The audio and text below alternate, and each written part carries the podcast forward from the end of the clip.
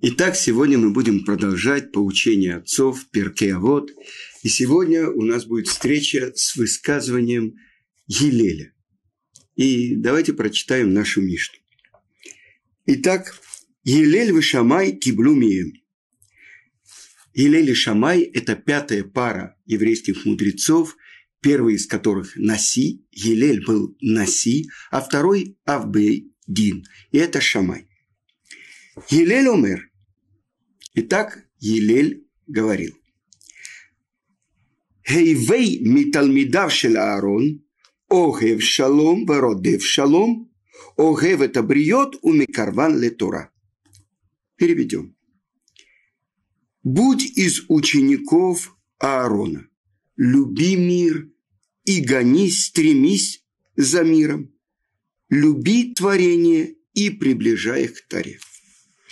И до того, как мы начнем изучать сами слова Елеля, я хочу вам рассказать, как Елель стал Наси, стал главой еврейского народа. В то время э, главой еврейского народа были мудрецы из семьи Бен Бетейра. И у них стал очень серьезный вопрос. Вы знаете, накануне Песаха э, весь еврейский народ приходил в храм и приносил свои пасхальные жертвы. И вечером должен был наступить Песах. Но вот вопрос. Если выпадает как раз 14 Ниссана, канун Песаха на субботу, можно ли приносить пасхальные жертвы? И это вопрос, который задали Наси, и он не знал и сказали, что здесь есть пришел один мудрец из Вавилона, и его имя Гилель, и он очень много учился у Шмая и Автальона, у предыдущих мудрецов. Пара предыдущая, Шмая был Наси, а Автальон был Авбейдин. И спросили у него, и он сказал, что привел строчки из Торы, которые доказывают, что на какой бы день ни выпало, можно приносить пасхальные жертвы. И тогда это та вещь, которую нам представить совершенно невозможно. Представьте себе академика, э, главврача больницы или ну, просто человека, занимающегося какую-то должность. И он не знает э, ответ на какой-то актуальный вопрос в его профессии. И вдруг оказывается человек, который знает, что бы он сделал. Ну, во-первых, он бы постарался бы немножко притушевать то, что он не знал. Во-вторых, он бы, конечно, пожал руку в кабинете этому специалисту, но потом сказал на порог не пускать. Что сделали мудрецы из семьи Бейнбетера? Они сказали, если он знает лучше нас, он должен быть Наси. Вот так, в принципе, неизвестный никому мудрец из Вавилона стал главой еврейского народа, Наси. А что это за должность в еврейском народе? Вы знаете, был э, спор, в Талмуде приводится спор между Рабан Гамлиелем и мудрецами. И одним известным мудрецом Рабиушо бен Ханани. И сказано, что мудрецы увидели, что очень оскорбительно ведет глава еврейского народа Наси, с этим мудрецом. И что они сделали? Они сместили его с должности Наси и назначили вместо него Рабелиезера бен Азарию, чтобы он был Наси. Но почему э, он так себя вел? И объясняется это, я слышал урок Гаона Равмыши Шапира, что Рабан Гамлиэль считал, что Наси еврейского народа – это как царь а известно, что отец может простить сыну и сказать ему, чтобы э, он, э, скажем, не вставал, когда он входит. Э, простить урон своей чести. Даже еврейский мудрец может простить, но царь он не имеет права прощать, если ему кажется, что кто-то неподобающе ведет себя по отношению к царю. Так вот, Рабан Гамлиэль считал, что его должность носи – это как царская власть, и поэтому он требовал уважения к его должности. Но мудрецы спорили с ним, и они считали, что есть особенное уважение и особенное уважительное отношение к другим мудрецам. И вот посмотрим. Тот человек, который происходит от самого великого царя Давида. Сказано, что родословная Елеля вела его, то есть его предком был царь Давид. А теперь посмотрим. Царь Давид. Почему Творец назначил его быть царем над еврейским народом? Потому что Творец проверил его, как он ведет себя. Он же был пастухом у своего отца. И то, как, с какой мудростью он вел себя, когда он занимал, когда был простым пастухом, как он видел нужды каждого барашка, каждой овцы, как он э, понимал, кому нужно раньше дать корм, кому позже. Но одно из главных качеств Давида была его скромность. Когда он был пастухом, отверженным даже сыновьями его матери, он был скромным. И когда он стал царем, он тоже оставался, ну, то, что на иврите называется анав. Сказано, что самым скромным человеком в мире, сама Тара свидетельствует, был наш учитель Моше Рабейну. И Раша объясняет, Савлан вешафаль рух. Савлан, савланут – это то, что, если вы окажетесь в Израиле, одно из первых слов, которое надо будет выучить. Савланут – терпение. Савлан – тот, кто терпит, который выдерживает других людей. Вешафаль рух, ставящий себя низко. И если я задам вам вопрос, кого из э, тех людей, которые описывает наша Тора, включая себя и пророков, и Писания, вы могли бы назвать скромными людьми? Анна Аннаф. Я опять же говорю скромный, в русском языке, э, я не знаю, с детства нас учили. Помните картина? Владимир Ильич Ленин сидит на ступенях и пишет какую-то записочку.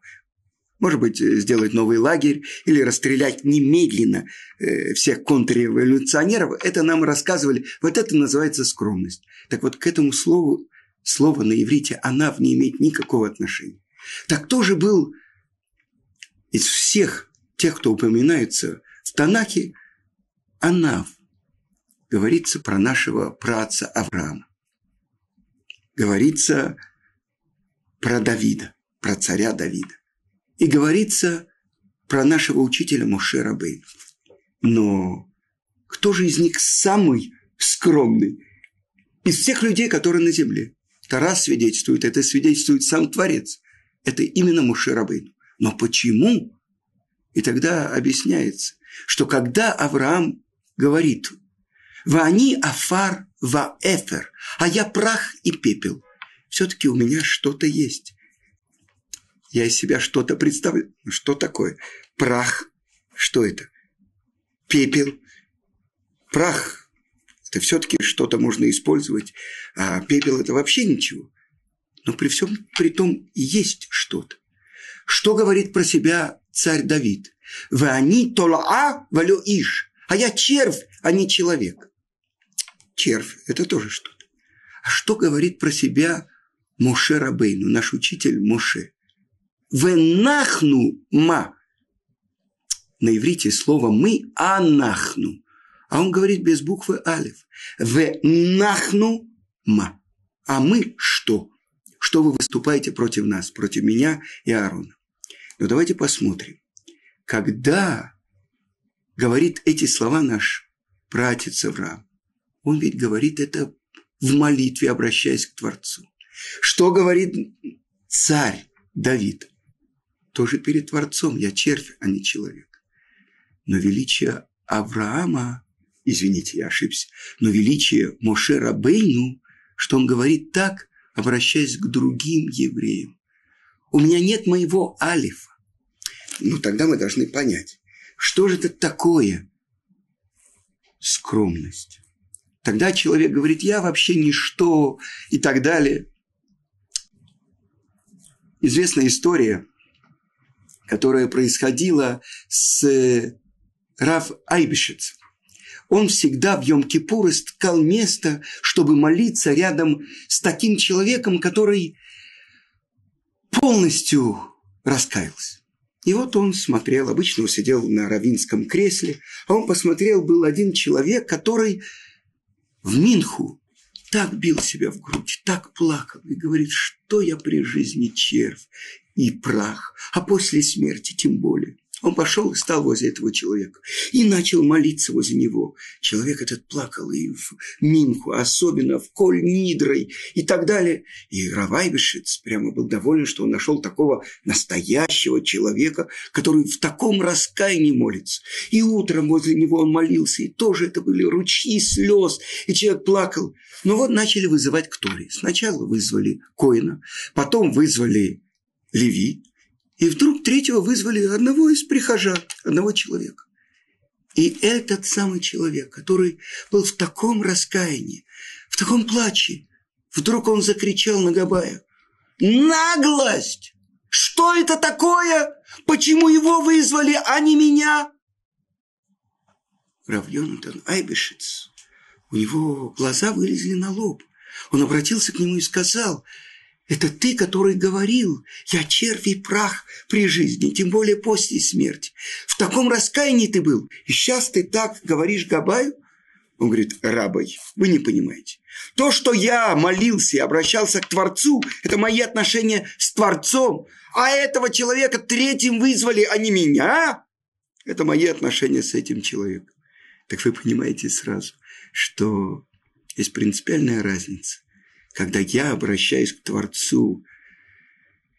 С другой стороны, когда я веду спор с другим человеком и требую почет себе. Так вот, что же такое анаф? Я хочу вам показать на примере Елеля.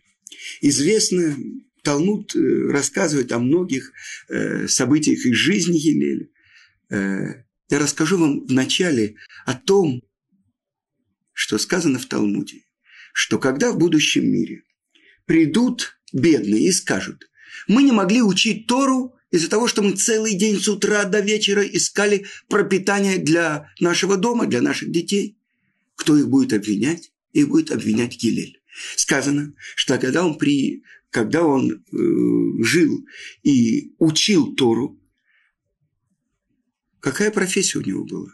Он рубил сучья, он собирал хворост потом продавал его, половину он отдавал семье на пропитание, а половину он платил привратнику, чтобы войти в дом учебы, чтобы учиться у великих мудрецов Шмая и Эвталион. И вот в Иерусалиме, я помню, 29 лет тому назад, когда я приехал, 8 марта в Иерусалиме выпал снег. И для нас это было вообще удивительно, мы приехали из Москвы, чтобы в Израиле, в Иерусалиме был снег. Для нас это было поразительно.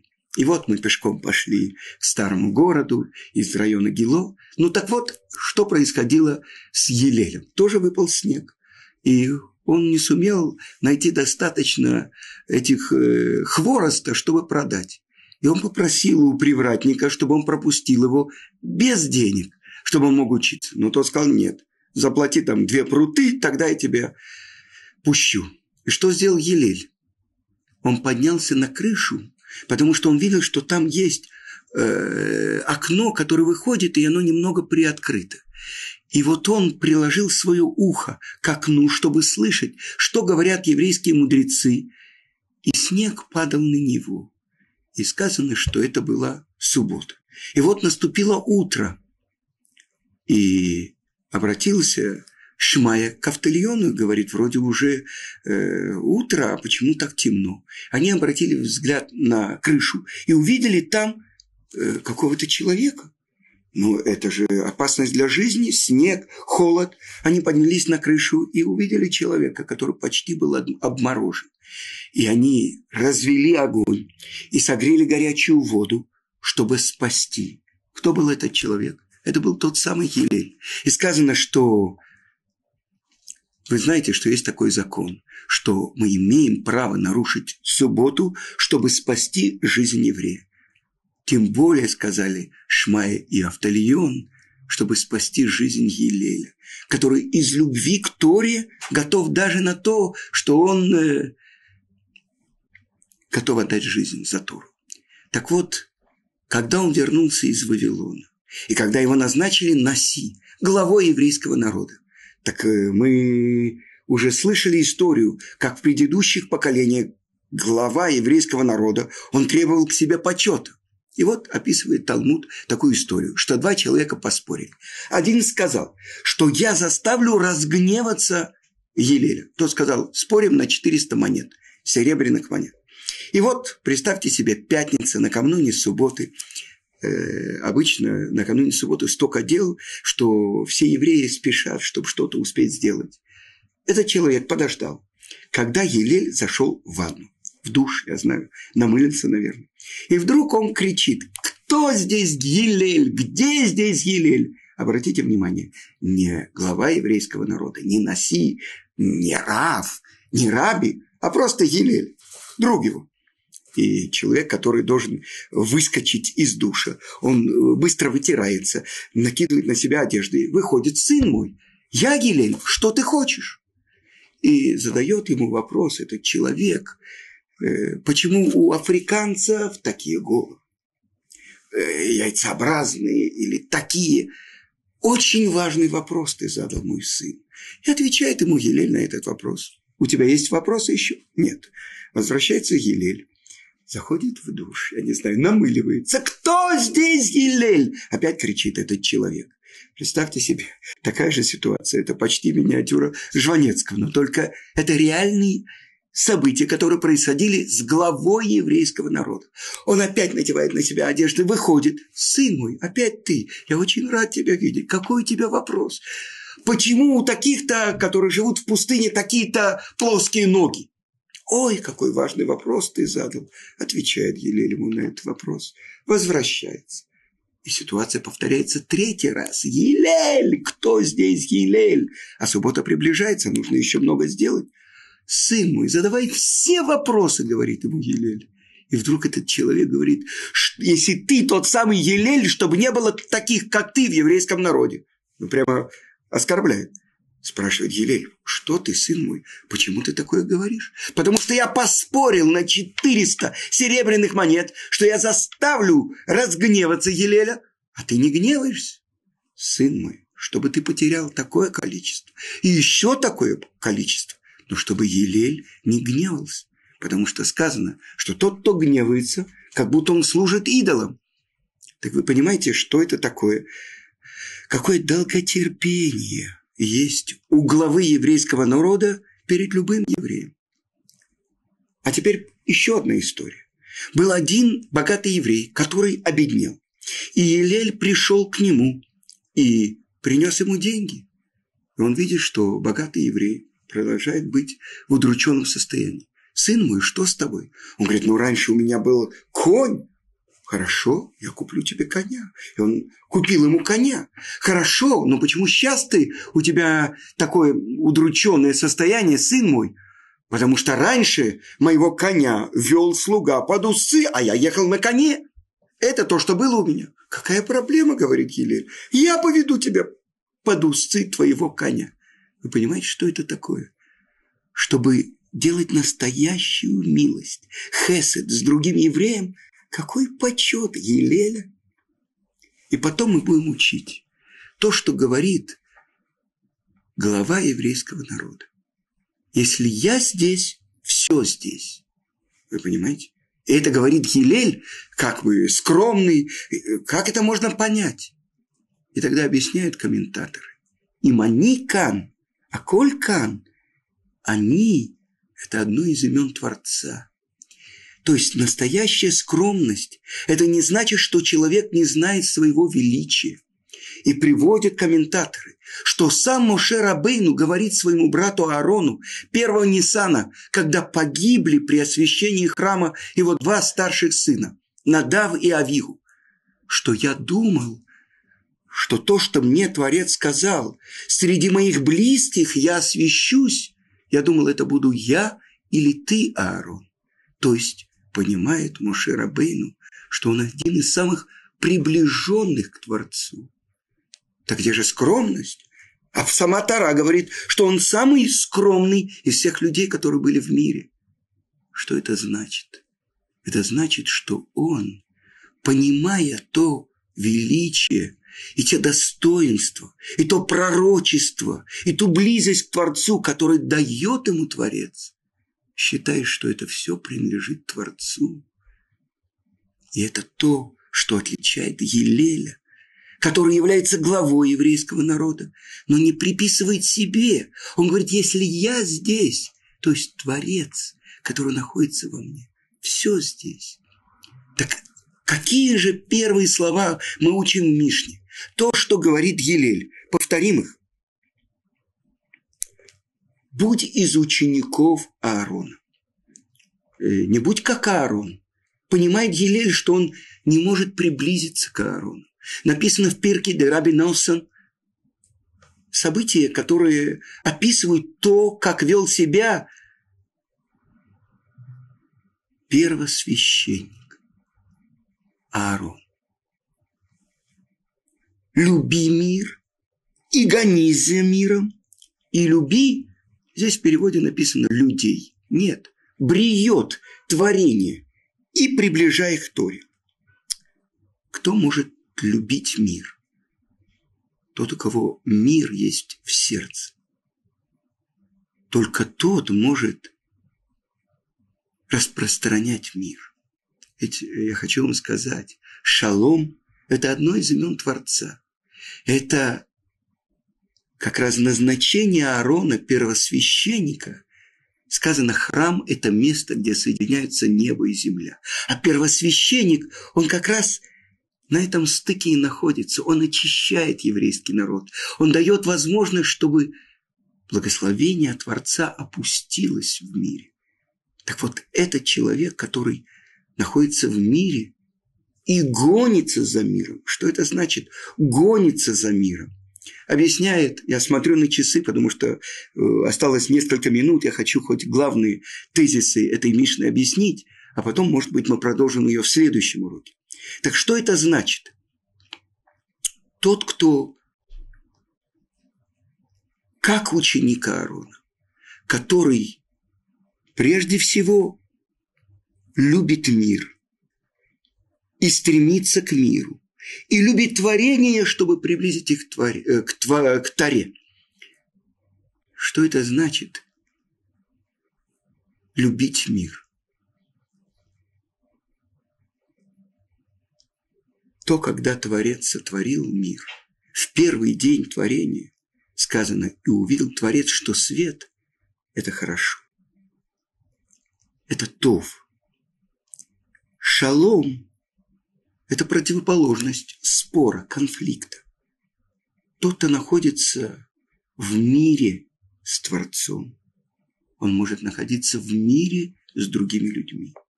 И это первосвященник, это Аарон.